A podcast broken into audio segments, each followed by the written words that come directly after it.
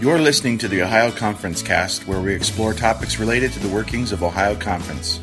Here are your hosts, Bill Seymour and Thomas Dunn. Welcome everyone back to Ohio Conference Cast. Uh, this is Bill and I, and we have two guests. So, I? Who's I? so we have two guests. Marvin, why don't you introduce yourself? Yeah, my name is Marvin Lorenzana, and um, originally from Honduras, Central America, but lived in the U.S. for the last 25 years. And our other guest? My name is Meghan Good, and I'm the teaching pastor of Trinity Mennonite in Phoenix, Arizona. So it's Dr. Meghan Good, uh, for those of you who are counting, and almost but not quite Dr. Marvin Lor- Lorenzana. Uh, he'll graduate and finish up uh, this May. And May 19th, to be exact. Yeah, not that counting counting. days. Yeah. Nobody's counting, but yeah. so I, I'm really at odds of how to start this podcast because I'm still recovering. You know, Marvin, you said like I'm an introvert, blah blah blah, and then then you made us get into groups in this session. It went okay. I survived, but I was pretty upset at you for asking us to do that. All right, I got off Well, my chest. so no, wait a minute. We haven't even told our listeners like why we're It's all right. I podcasting just these needed to people. get that off our, my and- chest. It's out now. all right, It's so out it's now. on the That's table. good. Thomas is angry that you made him talk to people. That's fine. All right. So Marvin and Meghan are the keynote sp- have been the keynote speakers for the Ohio Conference Missional Conference, which precedes our annual conference assembly. I'm trying to say all these words out because Meghan will hit me if I use acronyms. That's one thing I learned this weekend. I Uh, feel like I've succeeded. I can go and home I, happy. and well, and I'm I'm already on board with you about that. Anyway, What is it? Yeah. If it's just an initial, is that actually an acronym? I thought an acronym had to be a word. well, ACA is It's three letters in a row. ACA. That's an acronym, it is. right? And Meghan's That's saying right. yes, and she's smart. She's so we're just way we're just smarter. gonna say we're just gonna say whatever she says is good. Actually, right. I don't even know what it means. ACA. Well, uh, annual conference assembly. there you go. is what ACA means. Thank you for that Yeah. classic Yeah. illustration. I Yeah, don't see, perfect. Yeah, excellent. So, Marvin, you work with Mennonite Mission Network, I do. uh, Mhm. and Meghan, you already said you're the teaching pastor at Trinity in Arizona. Thomas and I are just hacks with microphones. Yeah, actually, I work with both a Mennonite Mission Network and Virginia Mennonite Missions. oh, yes, we should remember that. Yeah, That's just, okay. just my quarter time, Virginia Yeah. Mennonite Missions. Yeah. okay. Yeah. So, and where where are you getting your PhD through? Asbury, Asbury Theological Okay. Seminary, And Wilmore, Kentucky. It's a DMin or is It's it? a DMin in, in preaching and leadership. okay. Basically, that's what it is. So, Meghan, you spoke about evangelism, and Marvin, you spoke about discipleship. So, here's my opening question What's the relationship between evangelism and discipleship? I can't speak for Marvin, but I've become pretty thoroughly persuaded in the last 24 hours that we're not even talking about two separate things anymore. That evangelism and discipleship are phases of a trajectory of formation and Christlikeness.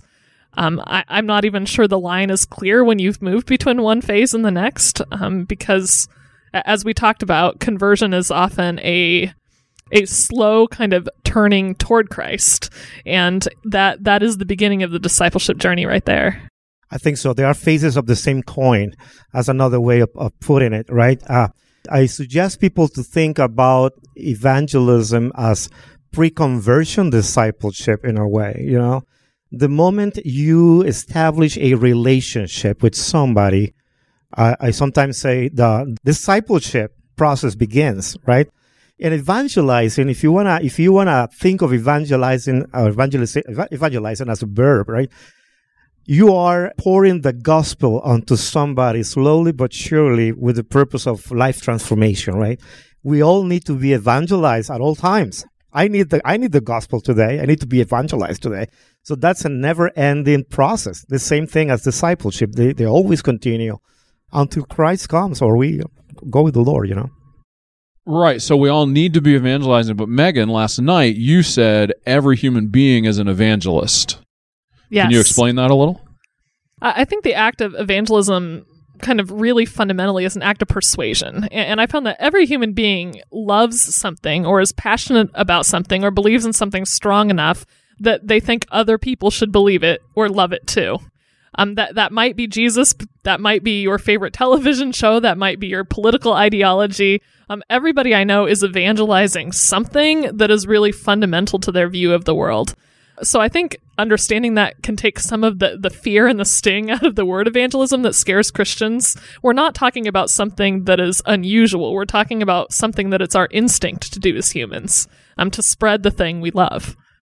Yeah, I've been I've been thinking about that, and it's it's interesting. Like, why is it easy to evangelize a book and harder Christ or, or Christianity? And one thing I thought, I mean, like asking someone to read a book is fairly painless. the Bible is a book. Yeah, okay. Just um, saying. But you know, asking someone to like completely change their lives is it's like a little. It's more intimidating. It's it's, it's way more intimidating. Well, basically, you're saying it's intimidating. The idea of uh, doing evangelism person on a personal basis, one on one, right? Discipleship is that is that the question? Is that your yeah, comment? I, I, guess I'm not sure what I'm saying. I mean, I, I think so. There's less at stake.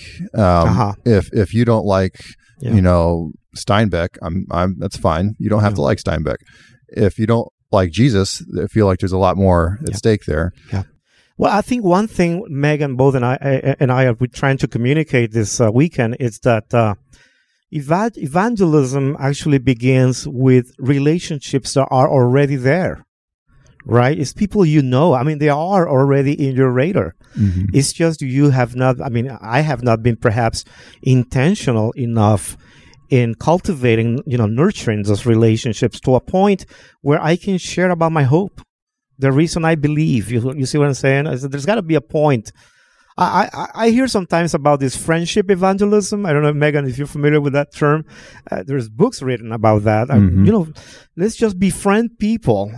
But if you don't get to a point where you can actually share clearly about why is it that you believe what you believe, why is it that you have this hope in, in, in who Jesus is in the kingdom of God, and I mean, I don't know if you're really making any any good. You see what I'm saying? It's good you have the relationship, but it's got to go. So, so you have to begin with the end in mind, right? And and also be careful. As I said that, I I recognize you have to be careful not to just do this trying to get something out of that, like bringing this person to my church, right? right. To our fold, but but mostly, you know, there's got to be a moment. There's got to be a, a time uh, the right kairos, I guess, moment where you can actually share openly. And that happens when, when people actually get to know you, right? And see how you live your life and, and hear you live your values, you know, the kingdom values and all that. And so, so I've known Kelly for 18 years, and uh, this is, I don't really know a Kelly. Uh, Why don't I've you known, make it a guy? I mean, ta- we just had Kelly, a healthy, Kelly, healthy boundaries Kelly training. is both names. Okay. You can, I I have known Kel, Kelly's yeah. both. So Kelly the man yeah. you're talking about. No, I have known Kelly for 18 years, uh, a person, and I have intentionally included talking about my excitement about Jesus. And in 18 years, he and or she is just not interested. When do I stop being their friend? No, you never stop being being a friend. But but they're not going to get to the end in mind, and that's fine. It could be it could be that it, they, they will never respond to you. But the thing is this: see all these relationships as a field that you are sowing. Right, you're sowing the kingdom of God uh, seeds. Right, whenever whenever you share about your faith, whenever you you talk about why why you believe what you believe or what's your hope for the future, um, you are just see you know putting that seed in, in, in somebody's field, right? Everyone eats a field, as we learn from Jesus, right?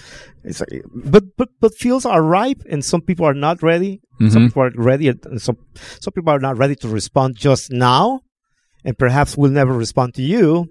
But that seed, you have to believe in the seed. And sometimes I feel that's part of the problem. We don't believe in the seed enough. You know, we need to strongly yeah. believe that God is up to something with that person.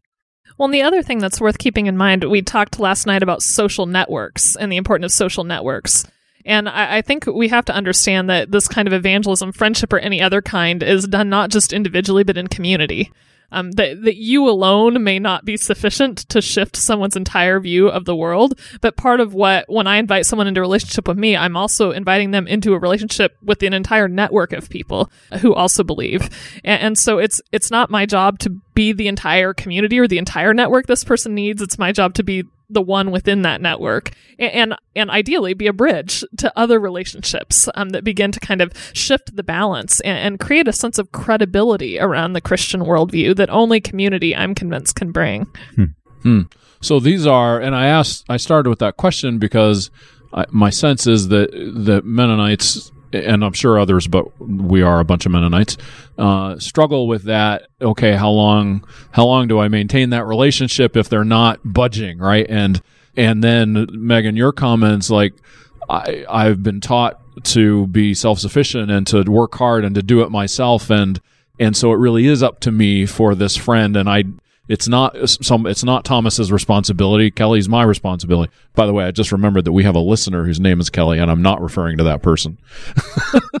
so yeah. Anyway. So another thing, uh, another missional principle that we find in Jesus' way of making disciples is this idea of the person of peace. The person of peace is this. I mean, Jesus sends his seventy, his seventy-two, in one of the Gospels, and and he he gives them um, specific instructions.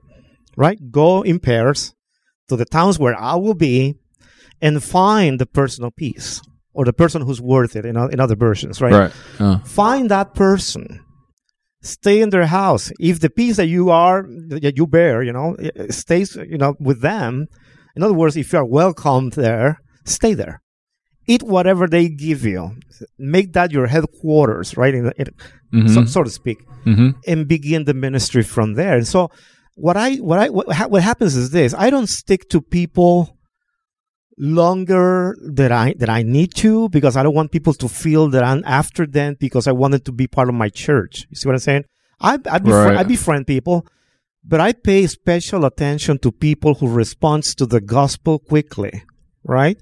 And if they do, like this brother, I just shared a story of a brother. He said, "You know, yeah, this is exactly what I've been looking for. I just got out of jail. I need this." Can you invest time with me? I, I, I, appreciate that, right? So that's, for me, that's a person of peace. That's a good starting point, right? And this person certainly knows, he, they, this person has a network of people, some of which are already coming to our church now, just because somebody decided to invest time with them. Uh, Bill, I know you weren't asking me the question, but it sounds like you're commodifying people. Like, well, I'm, I'm suggesting this, I'm that we do this that. relationship until I know they're not going to become a Christian. So then I ditch that relationship. And is it? I'm suggesting that we think that sometimes. Oh, okay. Yeah. Well, the other factor I think at work here that we haven't named yet this weekend is somewhat a, a factor of circumstance. That, that there are situations in people's lives and their families and their marriages that that create openings of sensitivity right. and hunger. And partially when you talk about like is the time right or is this person ripe you might be having a conversation about like the circumstance is not yours to control but there is a moment in this person's life when they may be open that partially you you were journeying with them and watching for that opening and that's part of the patience and the prayer and just the consistent presence of saying if this moment isn't now that doesn't mean it never opens. Right. Um and i think you just you kind of have to listen to the spirit on that and be sensitive to is this person not responding because because they have hardened themselves against the gospel and they just don't care? Hmm. or or is this a timing issue? Like the time isn't ripe yet. Like the the, the opening hasn't come and there's no one answer. Jesus tells that great parable about there are different kinds of soil the seed falls on, and seeds don't grow for different reasons at different times. So partially it's watching what what is actually happening in this person and which direction are they moving. Meghan and Marvin have been speaking to us for the last two days now, and they have more speaking this afternoon. Uh, so we want to respect their time. But any final comments you guys want to share with with Ohio Conference via the podcast before we let you go and eat your own lunch? Yeah, going back to your example, Bill, with Kelly, I would encourage you and any anyone who is in that situation, you know, cultivating, nurturing relationships. It's got to be a point where you challenge people to follow Jesus. You know, you remember the story of the the young uh, rich guy who came to Jesus, right, and asked, "How can I?" What was the question? How can I uh, go to heaven. inherit the kingdom yeah, of, right. of heaven? And, and Jesus says, "Well, do this, do that. Oh, I've done everything. All right, excellent. So sell everything you have and follow me. Pay the price." The rich young person uh, turned away really sad because scripture says he really had a lot of stuff, right? He was not willing already. The thing is this Jesus asked the question, he, he challenged him. Mm-hmm. And sometimes I wonder if that's exactly what people need to hear from us, you know? Sometimes I do that with some people after I have nurture, after I, ha- I, I know that they know that I love them, that I care for them, right? It's not my first question to them, right? but after a while, hey, uh, perhaps you need to think about following Jesus. And if you are willing and ready, I'll be available to help you in this journey because I'm also trying to learn how to do it. So, what if we do it together? And possible answers are always no way, I don't want to do it. Or you know what? Thank you for asking. Mm-hmm. I actually need this in my life right now because this is happening. Now, it's not happening before, but it's happening now, right? My marriage is in the brink, brink of whatever disaster, right? And I need help.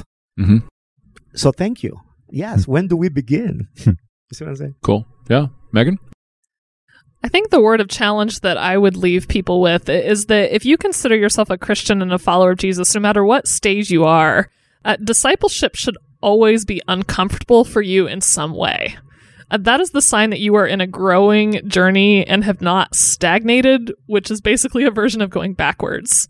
And I, I think a lot of us have gotten used to a status quo where, like, I'm going to keep my routine. I'm going to do the things I've always done. And Christianity gets very comfortable. Um, and when when I am in a comfortable zone as a Christian, that's when I know I've got work to do, because it means I, I've ceased to be alert to dark parts of my own journey, to the areas God is calling me to acquire new capacities and move forward. So for some of us, we've been in a long phase of comfort, and this conversation on evangelism and making of disciples may be that kind of holy discomfort that God is calling us into. I just think that's something for us to each watch. How comfortable are you?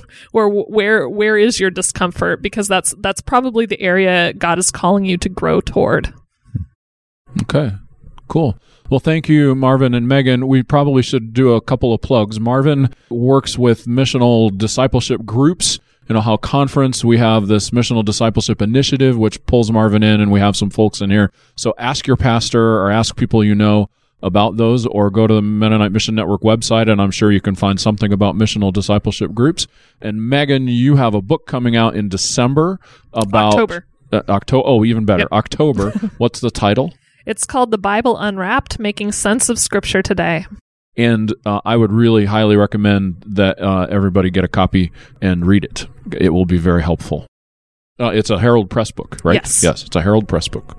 You're going to put Herald Press on the map. Thanks for doing that. Yeah. Well, thank you, Meghan and Marvin, for coming to Ohio Conference and sitting down with us for a bit. And we look forward to what all you have the rest of the day. Thanks for having us. Thank you. Appreciate that. Thanks for listening to the Ohio Conference Cast. We would like to hear from you. You can email us at ohioconferencecast at gmail.com with any topics or questions you would like us to explore.